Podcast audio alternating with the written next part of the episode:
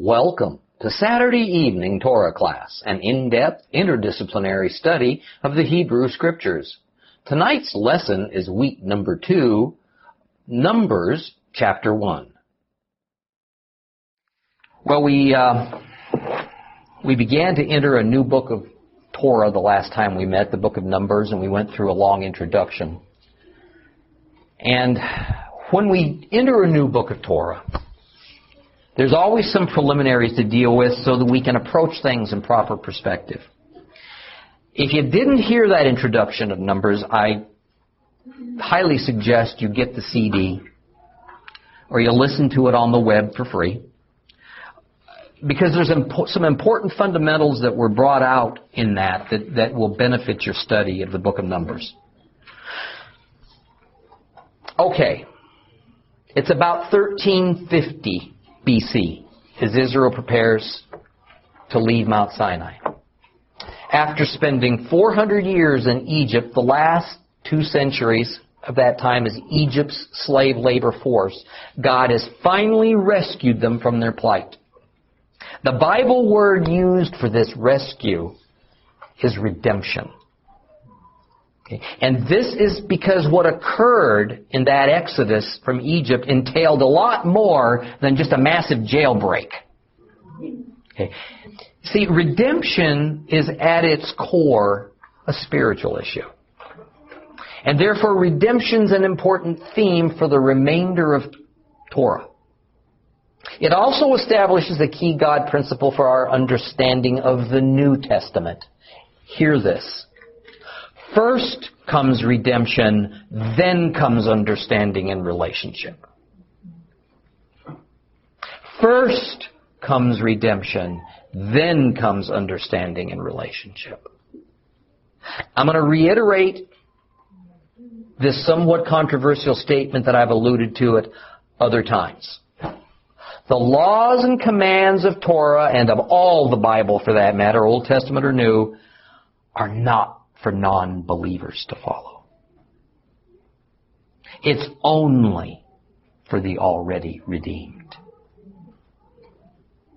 Once we're redeemed, then we begin our, to develop our relationship with God, which involves not only trust in Him, but obedience to those commands.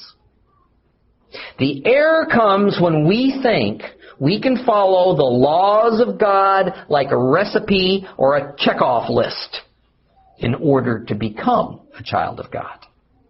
In fact, perhaps the greatest untold lesson of the Word of God is that the laws of God are only for those who trust Him. Okay? Don't let the word, by the way, redeem or redemption throw you.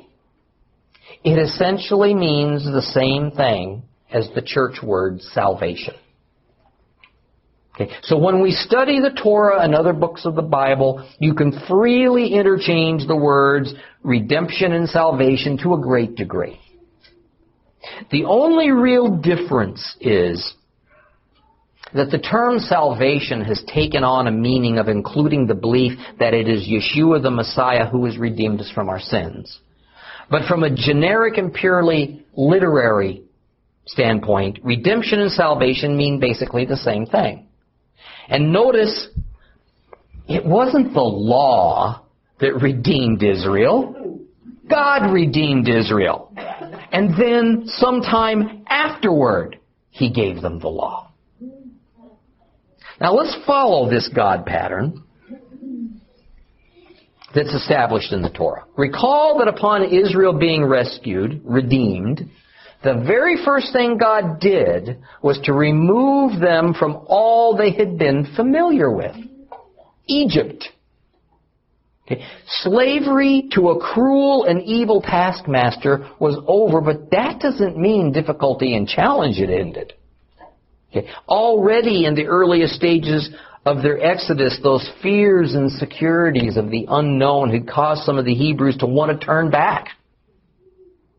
To discard their newly found freedoms and reconnect themselves even to that awful slavery they knew but were at some level comfortable with.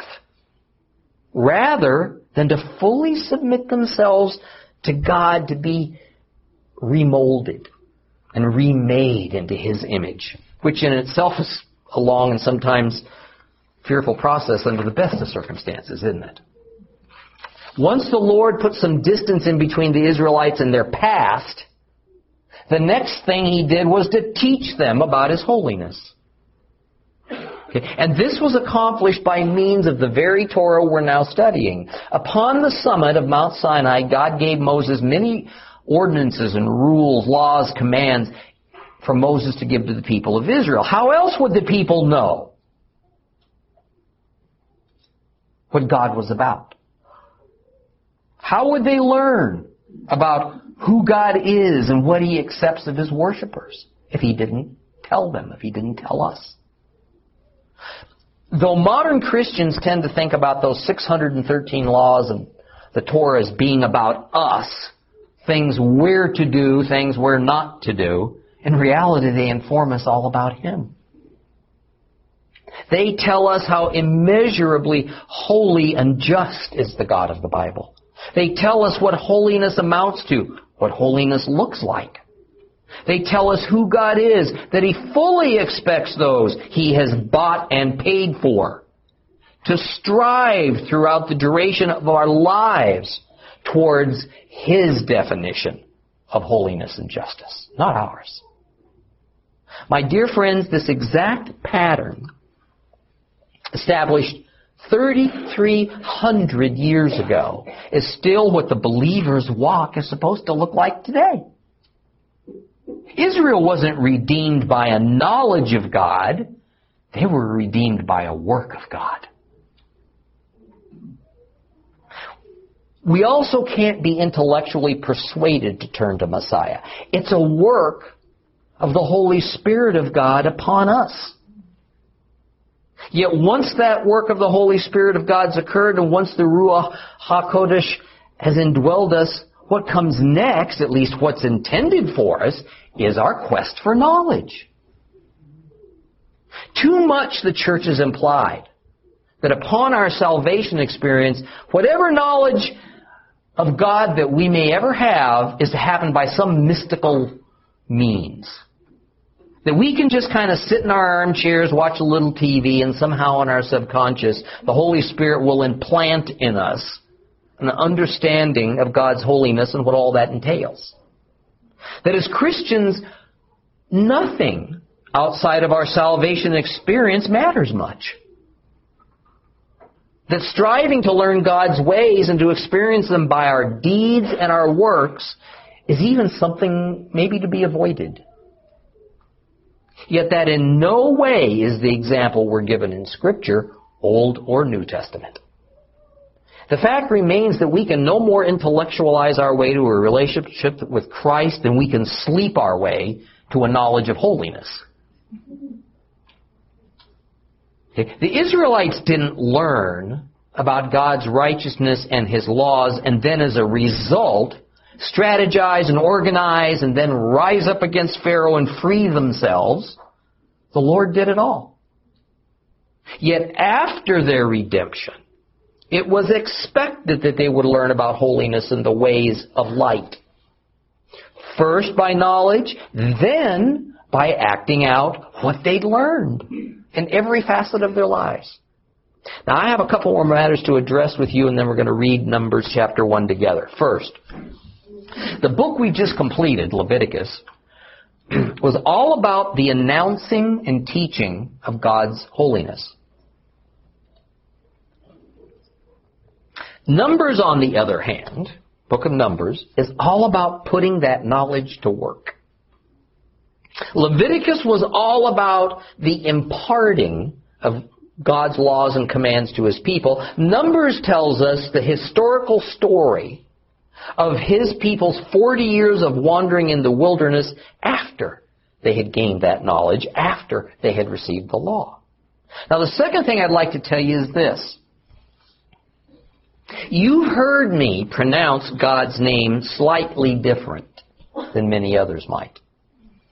Now, I've done a fair amount of study on his name because of all the controversy that surrounds it and all the times you've asked me about it have caused me to look into it more and more.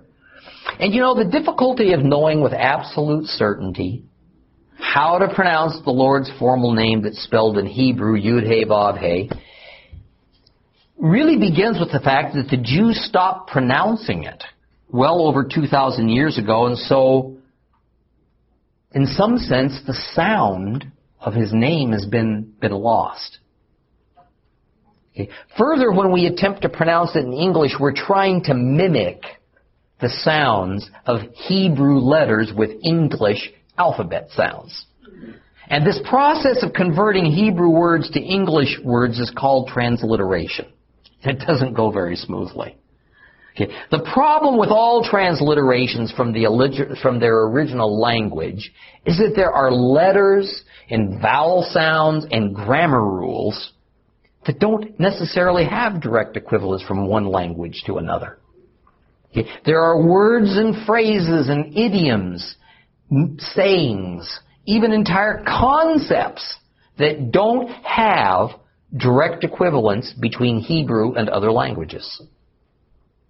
Grammatically speaking, there are letters in Hebrew that do not have direct Greek, Latin, or English equivalents.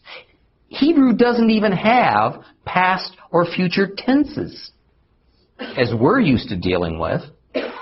Because in English and Greek, tenses are used to, to, to place the action that they're referring to in relationship to time, such as was, past, is, present, will be, the future.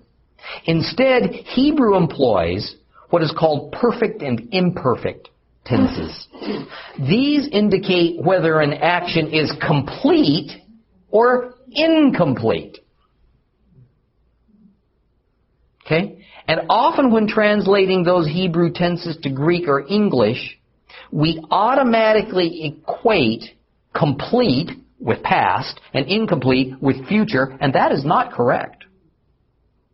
Okay? So it is in the context of what reads in Hebrew, plus that tense that tells us whether an action was approximately in the past, the present, or the future. And of course, all that's just the tip of the iceberg in transliteration and translation issues. So how can we reasonably and honestly, and most importantly, reverently deal with the matter of God's name and even our Savior's name? How do we do that? Well, from the very best Hebrew and Gentile sources available to me, I can tell you that regardless of, how we might precisely verbalize, vocalize rather, uh, the Lord's name, it can't be anything but a three syllable word. It's simply a matter of basic Hebrew grammar. Okay? When a Hebrew word begins with a yud and then follows with three more standard consonants, generally, not to a fault, but generally, each consonant requires a vowel sound. That's just a Hebrew grammar rule. So we must have three vowel sounds in Yud He Vav He, the name of God.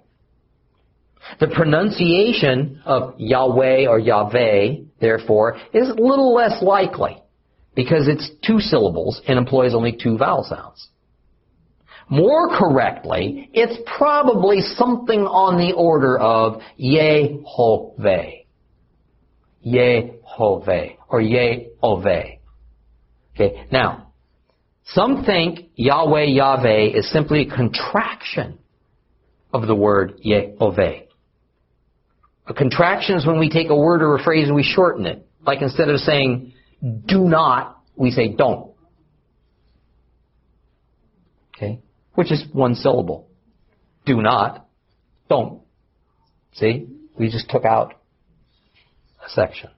Some contractions have occurred not because of how the word is spelled, but because how the word is pronounced.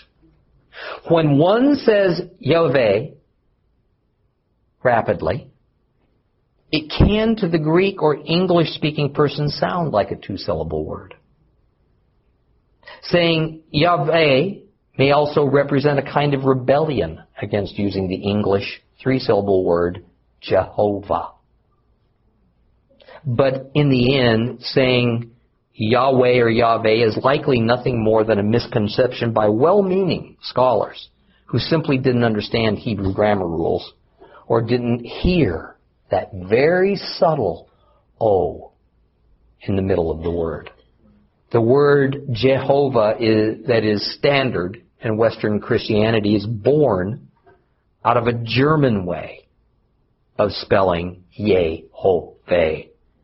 And then centuries ago was Anglicized into our common Jehovah. Okay, so Jehovah is a pretty reasonable English language based pronunciation of God's name as long as we understand that saying Jehovah is the equivalent of calling a Russian person named Mikhail Mike. It is. Which we wouldn't normally do, would we? Now, as concerns Messiah's name, Yeshua suffers from the same problem as the God the Father's name does.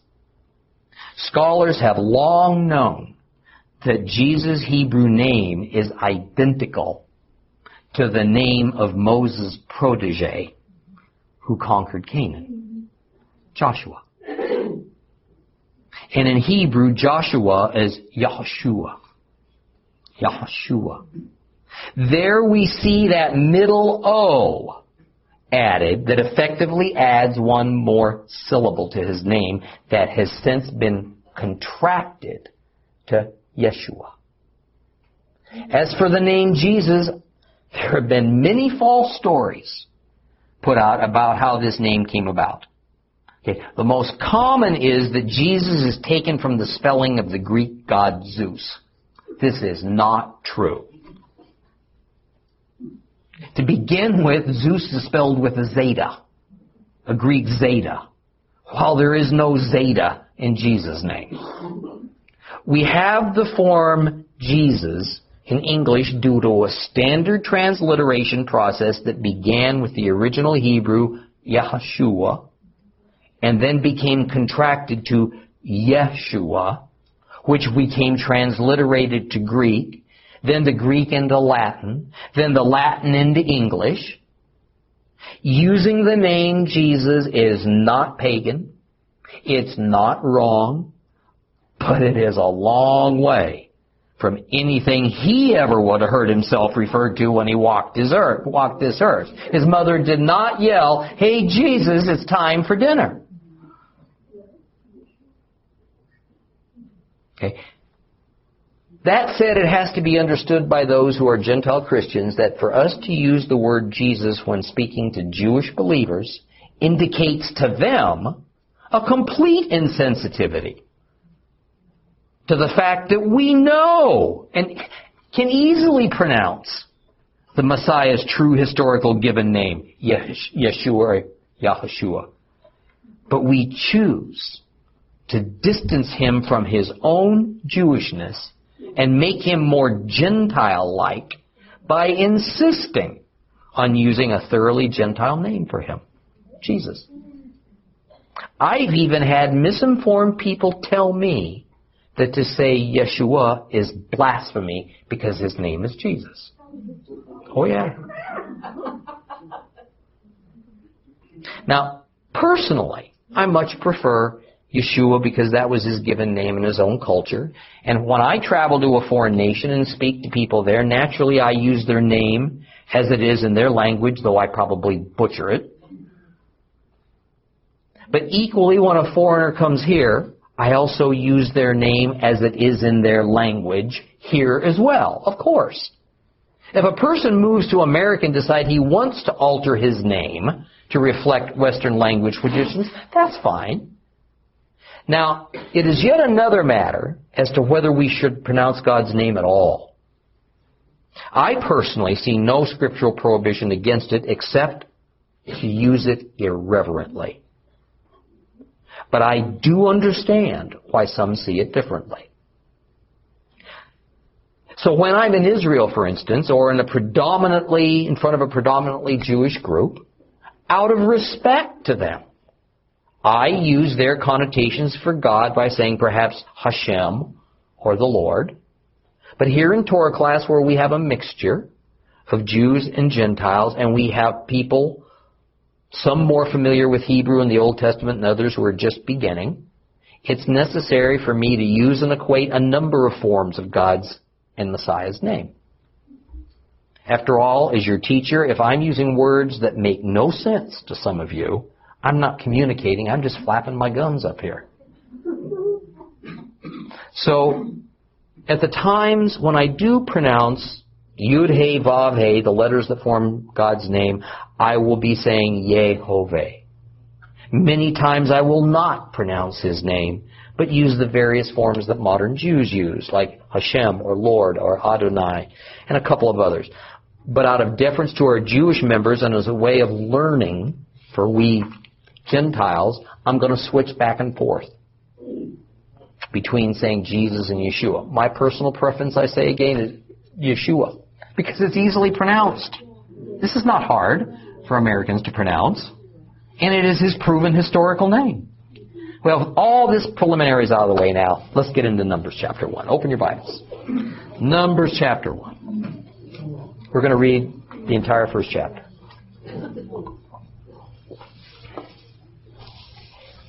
Numbers chapter 1.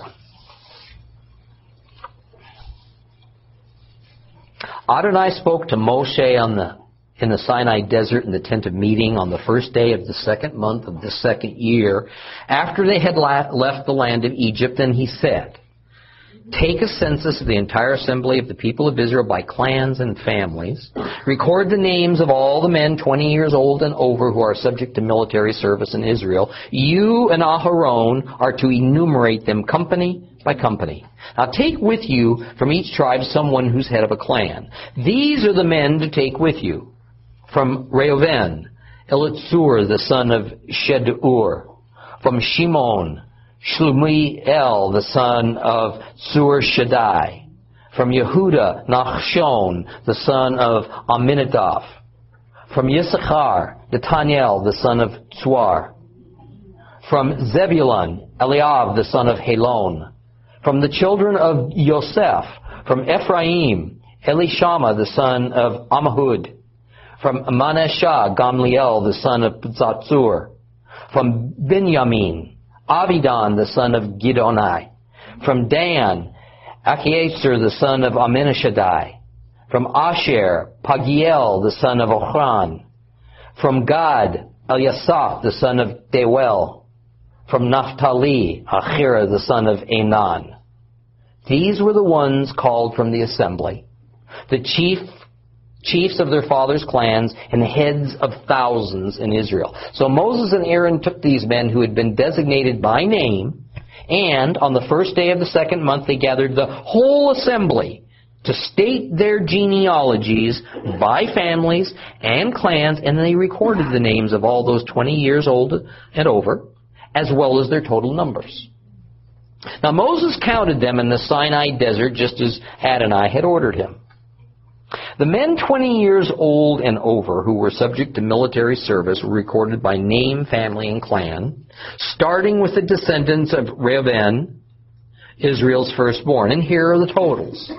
The descendants of Reuben, 46,500. The descendants of Simeon, 59,300. The descendants of Gad, 45,650. The descendants of Judah, 74,600. The descendants of Issachar, 54,400. The descendants of Zebulun, 57,400. The descendants of Ephraim, 40,500. The descendants of Manasseh, 32,200. The descendants of Benjamin, 35,400. The descendants of Dan, 62,700 the descendants of Asher, 41,500. The descendants of Naphtali, 53,400. Now Moses, Aaron, and the 12 leaders of Israel, each from a clan, counted the people of Israel by their clans, those 20 years old and over, eligible for military service in Israel, and the grand total came to 603,550. But the Levites, no matter what their clan, were not counted in this census. Because Adonai had told Moses, do not include the tribe of Levi when you take the census of the people of Israel. Instead, give the Leviim charge over the tabernacle of the testimony, its equipment, everything else connected with it. They are to carry the tabernacle and all of its equipment, serve in it, set up their camp around it. And when the tabernacle is to be moved onward, it is the Leviim who are to take it down, set it up in the new location. Anyone else who involves himself with this is to be put to death. The rest of Israel are to set up camp, company by company, each man with his own banner.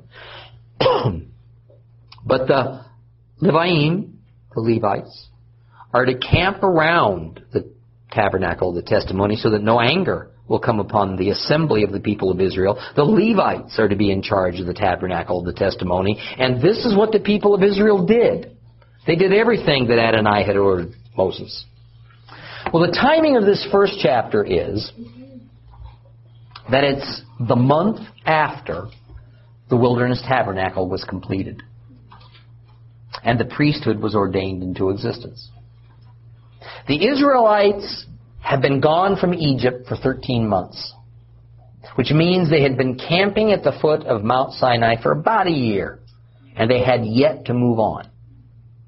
Now, on this day, Yahweh orders a census of all the people of Israel, and that's the focus of this chapter. In fact, it's this census of Israelites that led to the English title for the book, Numbers.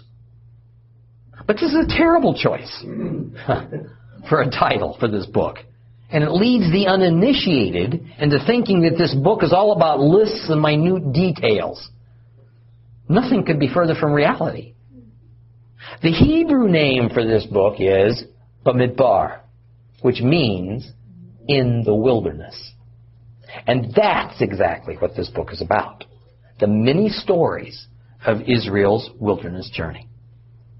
Now, although this begins with census results, there's a lot of information here that can be useful for us to know besides the population of every tribe. For instance, in the ancient world, the first day of each month was usually a holiday. Rosh Chodesh, the new moon. And it was the regular day that tribal elders would meet. And after that meeting, instructions or decisions regarding their community would be communicated throughout population.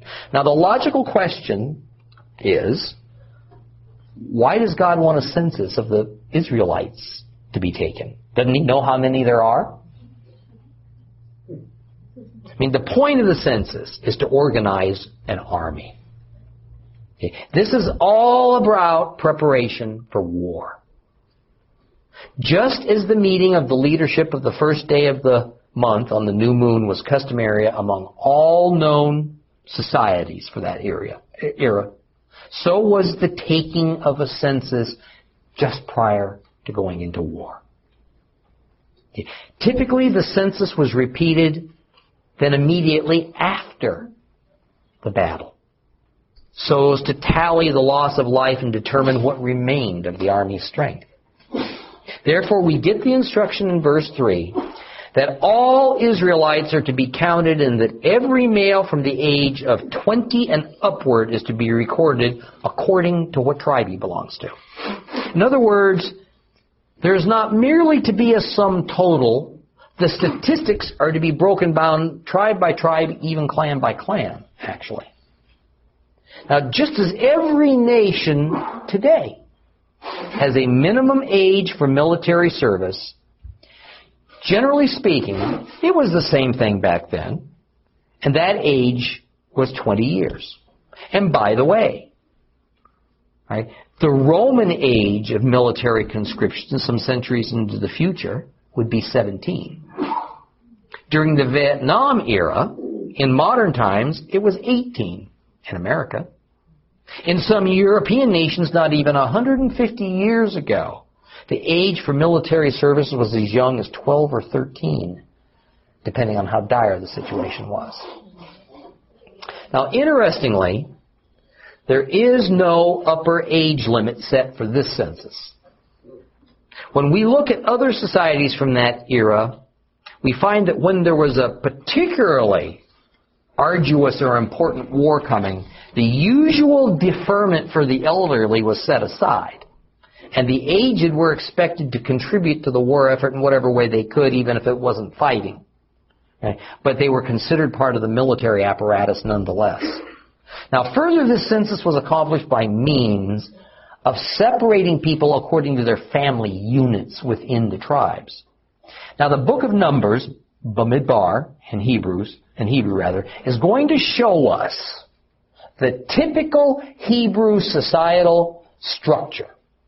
And thus we're going to get several Hebrew words used to describe the various family and social units. Now, one of the most used Hebrew terms that we'll usually find translated as family in the English Bible is mishpacha. Okay. And probably a better alternative to that word is clan, not family. The best way to think of a clan is as a kind of intermediate size of social unit. Somewhere in between a single family and a whole tribe. Now in verse 4, Moses is instructed that the tribal chieftains, also at times translated as princes, who are the headmen of each of the 12 tribes, there to assist him. The idea is that Moses and Aaron are to delegate this job of census taking to the leader of each tribe, and then Numbers proceeds to give us the name of the current Nasi, that is the, for each tribe. Nasi is the Hebrew word, usually that indicates the tribal chieftain, the head man, the prince of that tribe, the top dog. So, so that we can kind of better understand Israelite societal structure and get a good grip on the typical biblical way a person is identified, let's look at the first name in the group identified in verse 5. It begins by identifying the first level of division of Israel. It identifies one of the 12 tribes, which together form all Israel. And that tribe is called Reuben. Now, the current chieftain of that tribe, the head man, is someone named um, Elizur. And Elizur comes from the family, or really the clan, of Shedeur. Now, in general, tribes were divided up into clans, and clan units were very powerful. The easiest way to understand this process is to begin with the person who first formed the tribe and then see how that proceeds. Reuben, who was the first son born to Jacob, was the founder of the tribe of Reuben. Reuben had several children. Each of his male children would have started their own family. Within two or three more generations, there would have been enough people that each of these sons of Reuben would now have been considered the head of a clan of people. So now there would have been several heads of clans that together formed the tribe of Reuben. Okay. Yet the fact remains that when Reuben, the head of the tribe, died, one of his sons, one of those clan leaders, would have to assume his position. Usually, but not always, it was the head of the tribe's designated firstborn who would take over. And when he died, his firstborn would assume control over the whole tribe, and so on and so on. But there were glitches and exceptions in this procedure. After several generations, perhaps a firstborn and his family were wiped out with a disease, or maybe they died in battle. Or another clan grew greater and more powerful than other ones in that tribe. So it fell to, the, to one of the other clan leaders to assume the role of the head of the entire tribe. Now, how this was determined varied quite a bit, but usually it was according to which clan was the most powerful. Right? And as you can imagine, there was a lot of intrigue and politicking, and a lot of murder when the usual and customary line of succession got interrupted. So the structure for identifying just who the head of each tribe is here in Numbers is first to state the tribe, then to state the name of the current tribal leader, then to state from which of the several clans that formed that tribe this particular tribal ruler came from. Therefore, we have to be cautious in this kind of listing, not to assume, for instance, that Elizur was literally the son of a man named Shedeur. Very probably Shedeur was the name of a large clan, and Elizur was simply from the clan of Shedeur. So the listing of the tribal chieftain doubles as the list of census supervisors. And in verse 17, we're told that Moses and Aaron led the chieftains into doing what God had instructed. Now, before we go any further, notice that one significant tribe is missing from the list of tribes that are to take part in the census, and that tribe is Levi. And we're going to find out why that is very quickly. Okay. Verse 20 begins to announce the results of the census, which goes on for 22 more verses. And the numbers are pretty substantial. Now remember that these numbers are not, hear me, they're not the total population of Israel. They're just the male population, 20 years of age and older, in general those who could fight in battle.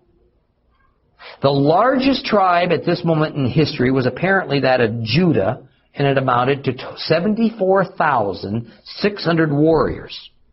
The next largest was Joseph, and even though we don't technically have a tribe of Joseph at this point in Israelite history, instead Joseph is represented by his two sons, Ephraim and Manasseh. Therefore, we arrive at the total population of Joseph by adding Ephraim and Manasseh together which brings us to a total of 72,700. Now, as we study Torah and all the other books of the Bible that deal with latter day prophecies, we'll often be reminded that Ephraim and Manasseh are essentially temporary but long term placeholders for Joseph.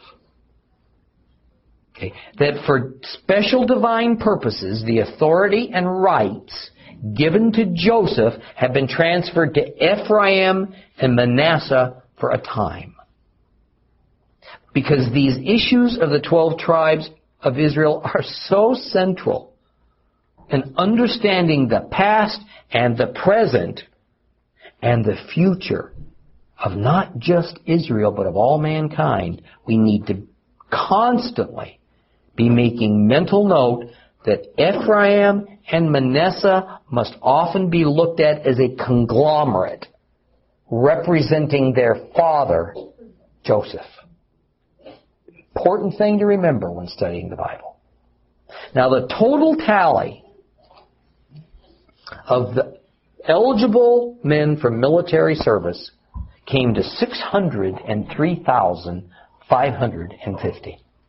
And this exactly matches the number recorded back in Exodus 38 when a census was taken for the purposes of collecting a half shekel tax on all military aged men. And there certainly shouldn't have been much difference between the two counts because the first census had been taken only a few months earlier than this new one.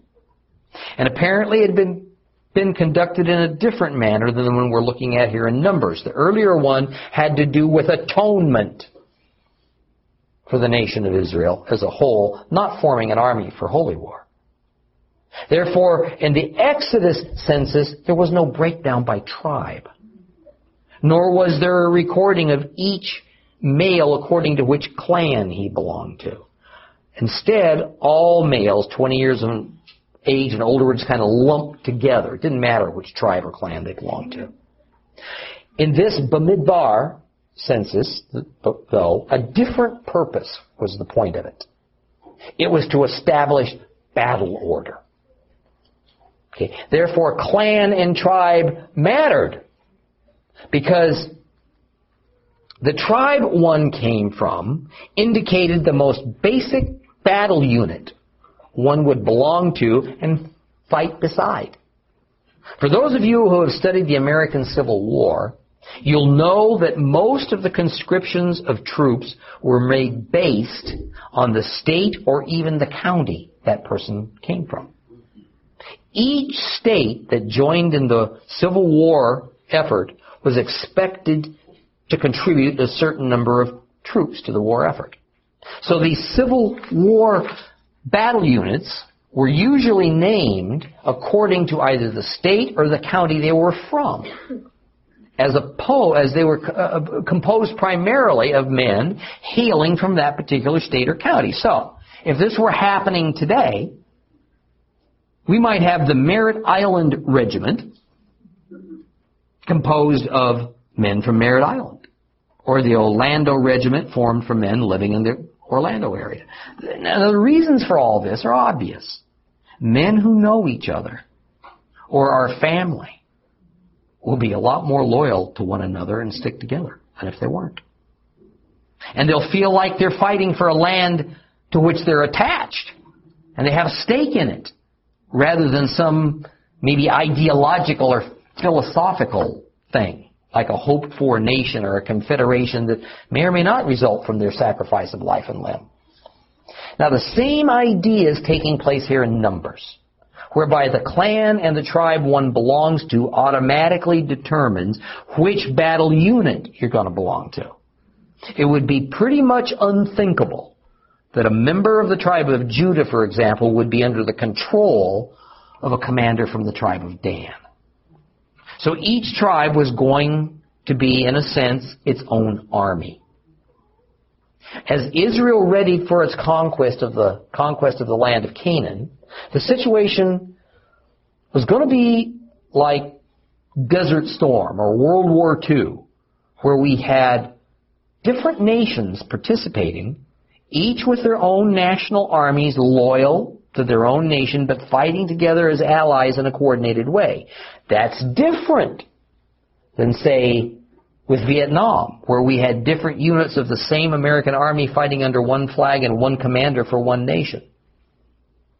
It was going to take a very long time before this idea of Israel being a single unified nation would actually come about in their minds. And that was going to be under King David. Until then, each of the 12 Israelite tribes, they looked a lot more like separate nations. They behaved more as simply allies of one another than as a single unified nation.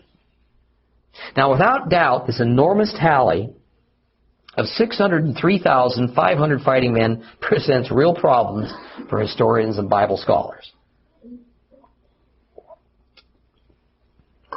Because depending on one's guesstimate on what the total population of Israel must have been when you include women and children, the numbers would have been somewhere upwards of 2 million, likely approaching 3 million people. And there has been all manner of speculation and downright disbelief that this is even possible. Now, many attempts at justifying a supposed error and the reporting of these numbers have been proposed, ranging from saying that the Hebrew word elep, that has been translated as thousand, should have been translated as hundred or even family, all the way to saying that these numbers were redacted in a much later period to reflect the population of Israel at the time of the redaction and not at the time of Moses. Others say it must simply be legend, because there is just no way that the Sinai Desert or the Arabian, Arabian Peninsula could have supported two to three million people for 40 years because it's all just such a desert wasteland. Still today, just like it was in Moses' era. Yet most scholarly arguments against the large population, population suggested by numbers stems from looking at this matter from a purely secular and pragmatic point of view using the same methods that we look at all Bible events in which a miracle of God is the only possible answer. Okay. That is, it is the assumption that there's no such thing as a miracle of God. And therefore all proofs have to be rational or lie within natural consequences, even if they're rare. And they have to be verifiable, they have to be testable. Okay? From that viewpoint, these scholars are correct. There is utterly no earthly way whatsoever that 20,000, let alone 2 million or more Israelites could have camped and survived for 40 years in the wilderness of Sinai. Like all matters concerning the Bible, faith is at the core. If we cannot believe in miracles of God, then we cannot possibly trust Him. When edicts and actions of God defy human logic and sensibilities, we have a choice. Believe Him or believe our own intellect. Even though we can get scoffed at and laughed at, the idea that a few million Israelites lived in the Sinai for 40 years is actually easier to believe for me, anyway, than the concept that God Himself came down from His heavenly throne, put on a skin suit, and made Himself vulnerable to humans. Or that He came to earth as Yeshua the Messiah and gave up His own life to, to pay the price for our iniquities. So important are we to Him that He do such a thing. If you are one who has made the decision to trust Yeshua, then this is what you believe, by the way. And if you can believe that, then believing all the rest is a piece of cake.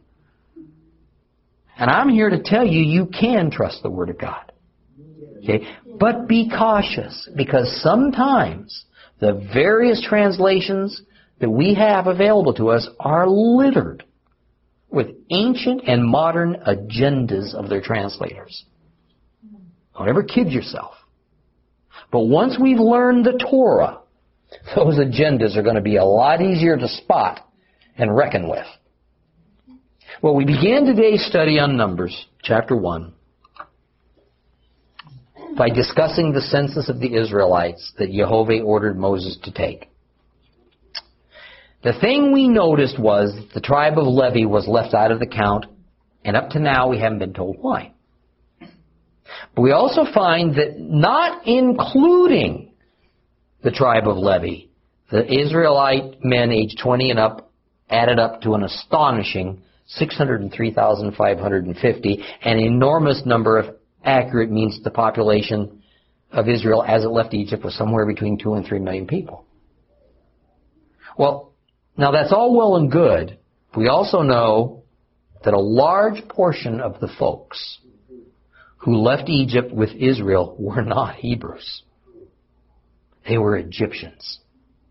And various other groups of Semites and who knows what other combination of nationalities that had been in Egypt for one reason or another at the time of these plagues that God had poured out on Egypt. And these various peoples had been so impressed with the power of the God of Israel that they wanted to join up with Israel. They wanted to enjoy the benefits of worshiping such a God. And they wanted to participate in the exodus from Egypt to a promised land. So the question is, where and how do these non-Hebrews fit into the mix? Were they counted in the census as being assigned to one tribe or another? The short answer is that we're not really for sure. We don't know. For sure it was a mixed bag though. Okay. Some of these foreigners had already married Israelite men and women, so they were pretty easily associated to one or another of the 12 tribes, and thus they almost certainly would have figured into the final census. But the foreigners who weren't genealogically connected with Israel, nor had they married into Israel, would have had to make a choice. They would have had to declare allegiance to one or another of the 12 tribes or tag along as non-members of Israel. As non-members of Israel, they would not have been counted in the census. And they would not have been allowed to live within the camp of Israel.